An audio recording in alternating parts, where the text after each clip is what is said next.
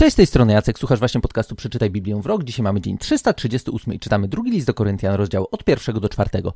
Gdybyście chcieli dowiedzieć się więcej na temat tego podcastu, wejdźcie na stronę bibliawrok.pl. Przy okazji pierwszego listu do Koryntian mieliśmy okazję już odnieść się do tego, że to, jak my mamy ponumerowane te listy do Koryntian, jest tylko i wyłącznie związane z tym, co zachowało się w kanonie pism, które my dzisiaj znamy jako pisma Nowego Testamentu. Niemniej jednak, zarówno w pierwszym, jak i w drugim liście do Koryntian wygląda na to, że tych listów było więcej. Do czego też odniosłem się przy okazji jednego z odcinków, kiedy omawialiśmy pierwszy list do Koryntian. Dlatego też mogłoby być tak, że to, co my znamy jako pierwszy do Koryntian, to tak naprawdę był drugi, co najmniej, a z drugiej strony to, co znamy jako drugi, to mógł być nawet i czwarty, bo znowu drugim liście do Koryntian Paweł odnosi się do innego listu, który został do Koryntian napisany, który był czymś, co niekoniecznie jakoś szczególnie było lekką lekturą dla Koryntian, dlatego niektórzy patrzą na to jako na pierwszy do Koryntian, że do tego właśnie się Paweł odnosi. Z drugiej strony mógł być jeszcze inny list, w którym znowu Koryntianie mieli pojechane. Bo tak jak to widzieliśmy też przy okazji pierwszego, była tam kwestia omówienia różnych problemów i wcale niekoniecznie była to jakoś szczególnie lekka lektura. Niemniej jednak, poza tym, że Paweł pisał do nich listy, już w pierwszym liście do Koryntian, tym co my znamy jako pierwszy list do Koryntian, wyraził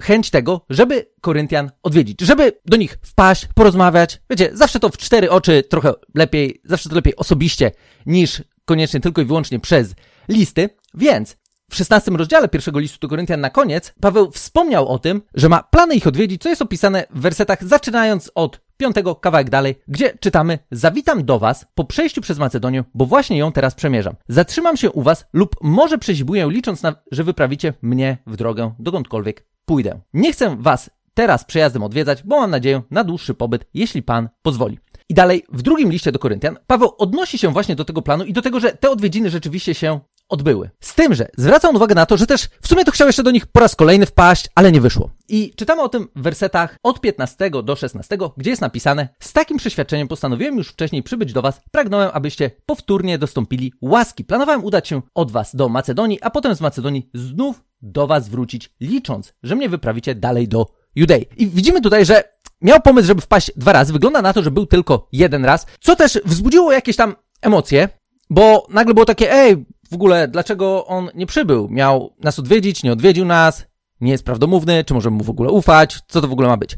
I to jest tylko jedna z kwestii, gdzie Pawłowi jest poczyniony jakiś wyrzut, do którego on będzie się odnosił właśnie w drugim do Koryntian. I ten list między innymi dlatego jest ważny, że jest on niesamowicie osobistym listem i z niego też możemy jeszcze lepiej poznać samą osobę Pawła, to jak on na siebie patrzył, co o sobie myślał, odnosząc się do konkretnych sytuacji, do konkretnych zarzutów, które też wobec niego się pojawiały. I właśnie tą pierwszą rzeczą, którą chciałbym, żebyśmy dzisiaj sobie pokrótce omówili, przy okazji tej całej historii związanej z podróżami. Gdybyście te podróże chcieli przeanalizować, to można też odnieść się do 20 rozdziału dziejów apostolskich, gdzie co prawda Korynt się nie pojawia, ale podróże po Grecji tak, więc to też jest ten moment, gdzie możemy sobie posklejać właśnie końcówkę pierwszego listu do Koryntian, pierwsze dwa rozdziały drugiego i zobaczyć w jaki sposób tam Paweł gdzieś tam miał plany, one raz wychodziły, raz nie wychodziły i jednoznacznie widzimy to, że Koryntianie mieli oczekiwanie, że Paweł ich odwiedzi. Paweł jednak nie mógł ich odwiedzić z jakiegoś tam powodu, już nie będziemy wnikać w szczegóły. No i to spowodowało, że wiecie, kiedy są zawiedzione oczekiwania, no to robi się smutno i niestety Wtedy też pojawia się takie, no dobra, ale co to w ogóle ma być? Co to jest za gość? Dlaczego on mówi, że do nas przyjedzie, a do nas nie przyjeżdża? Dlaczego mówi, że nas odwiedzi, a jego tutaj nie ma? I choć z pozoru ta historia mogłaby się nam wydawać taka, no i co z tego?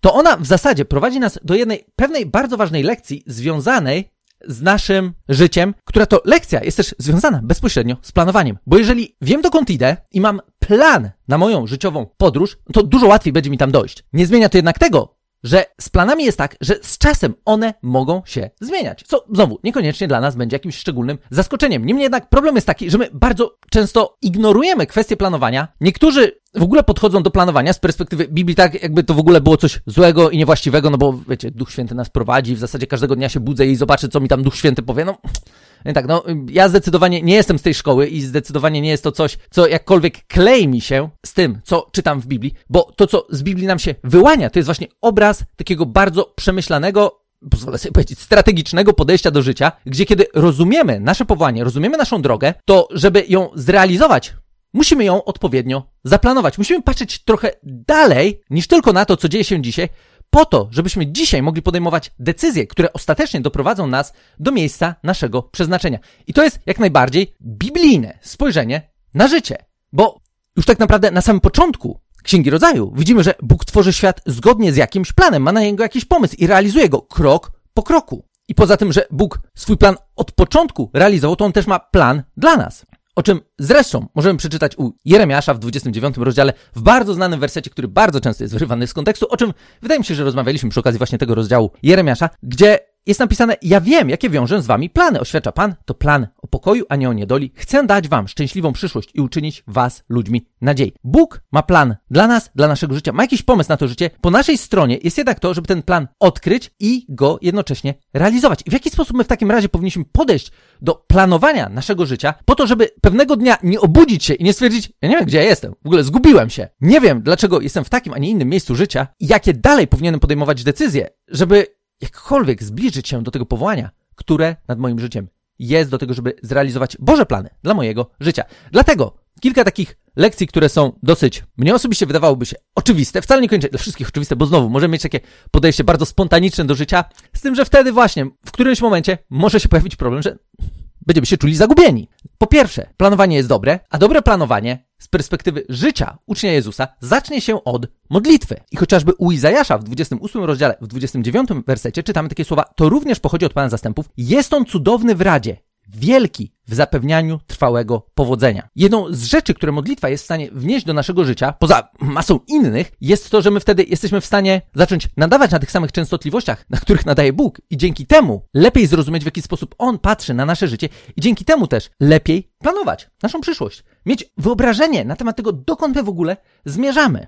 I kolejna kwestia związana z planowaniem to jest też coś, co jest pewną praktyczną, wydaje mi się, radą, która bardzo łatwo, żeby została przez nas zignorowana, ale jednak jest kilka fragmentów w Biblii, które mogą zwrócić uwagę na to, że warto jest pewne ważne dla nas rzeczy zapisać.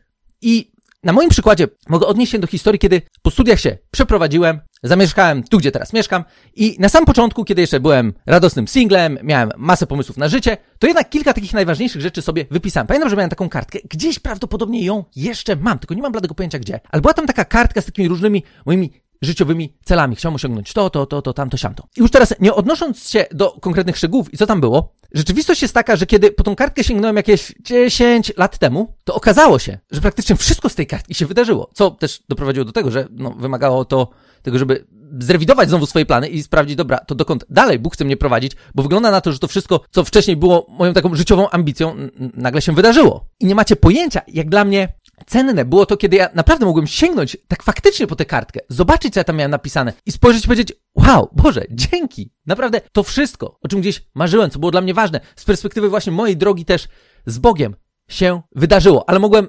dostrzec to Boże prowadzenie i Boże działanie z perspektywy moich tak naprawdę życiowych planów, które okazało się, że zrealizowały się w zaledwie kilka lat. To było coś naprawdę pięknego. Mogłem to, tego doświadczyć jednak tylko dlatego, że miałem to spisane. I dobrze mieć nasze plany spisane. Kolejna rzecz, która z perspektywy planowania jest bardzo wartościowa, to to, żebyśmy nie planowali sami.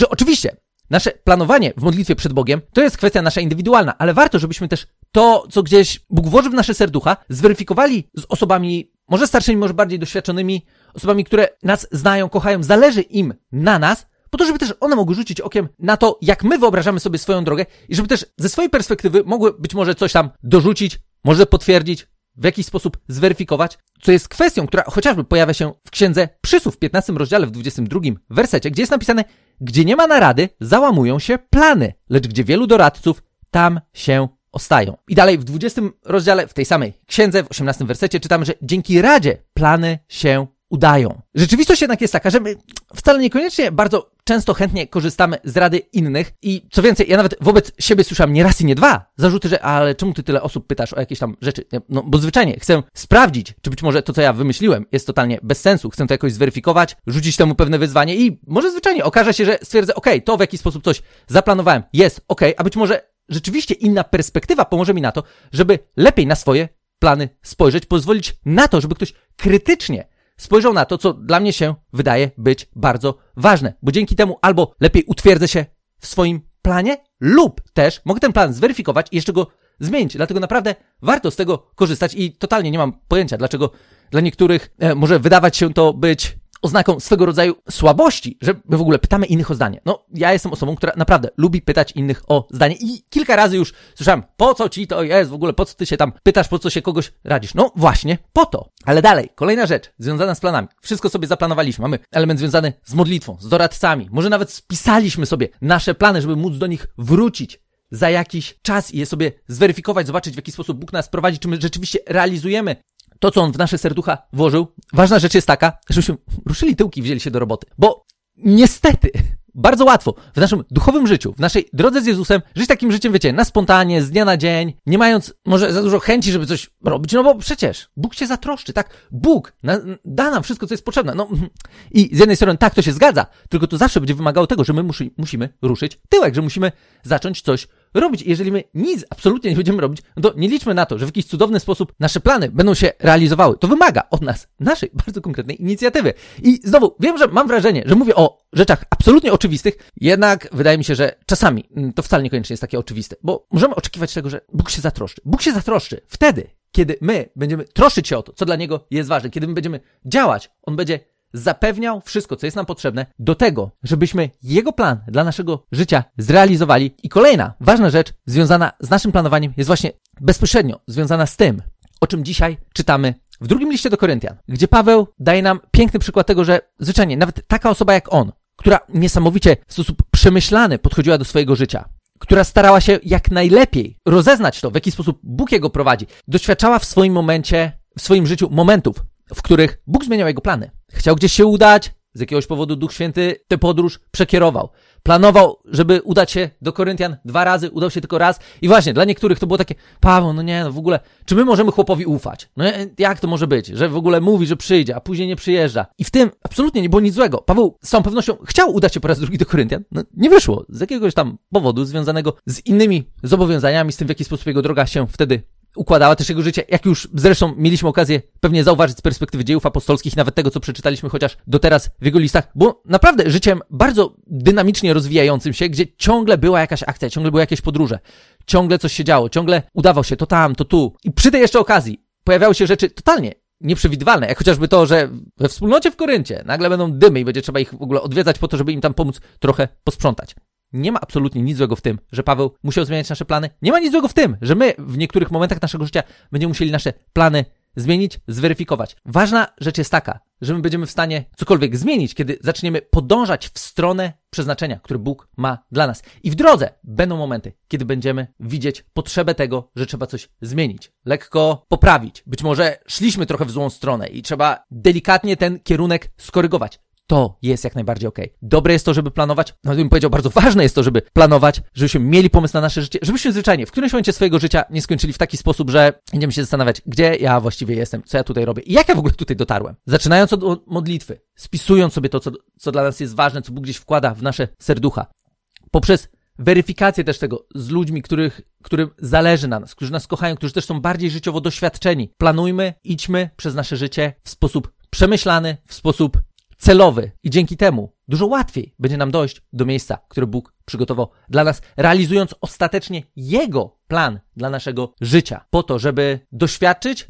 realizacji naszego powołania, ale w ramach tego, to co najważniejsze, przynieść chwałę samemu Bogu i sprawić, że ten świat, choć trochę, będzie lepszym miejscem przez to, że my tutaj jesteśmy i realizujemy to, do czego Bóg nas stworzył. Tyle z mojej strony na dzisiaj. Gdybyście chcieli dowiedzieć się czegoś więcej, możecie do mnie napisać na adres jacekmałpa.bibliawrok.pl bądź też możecie wejść na stronę bibliawrok.pl i do usłyszenia w kolejnym odcinku.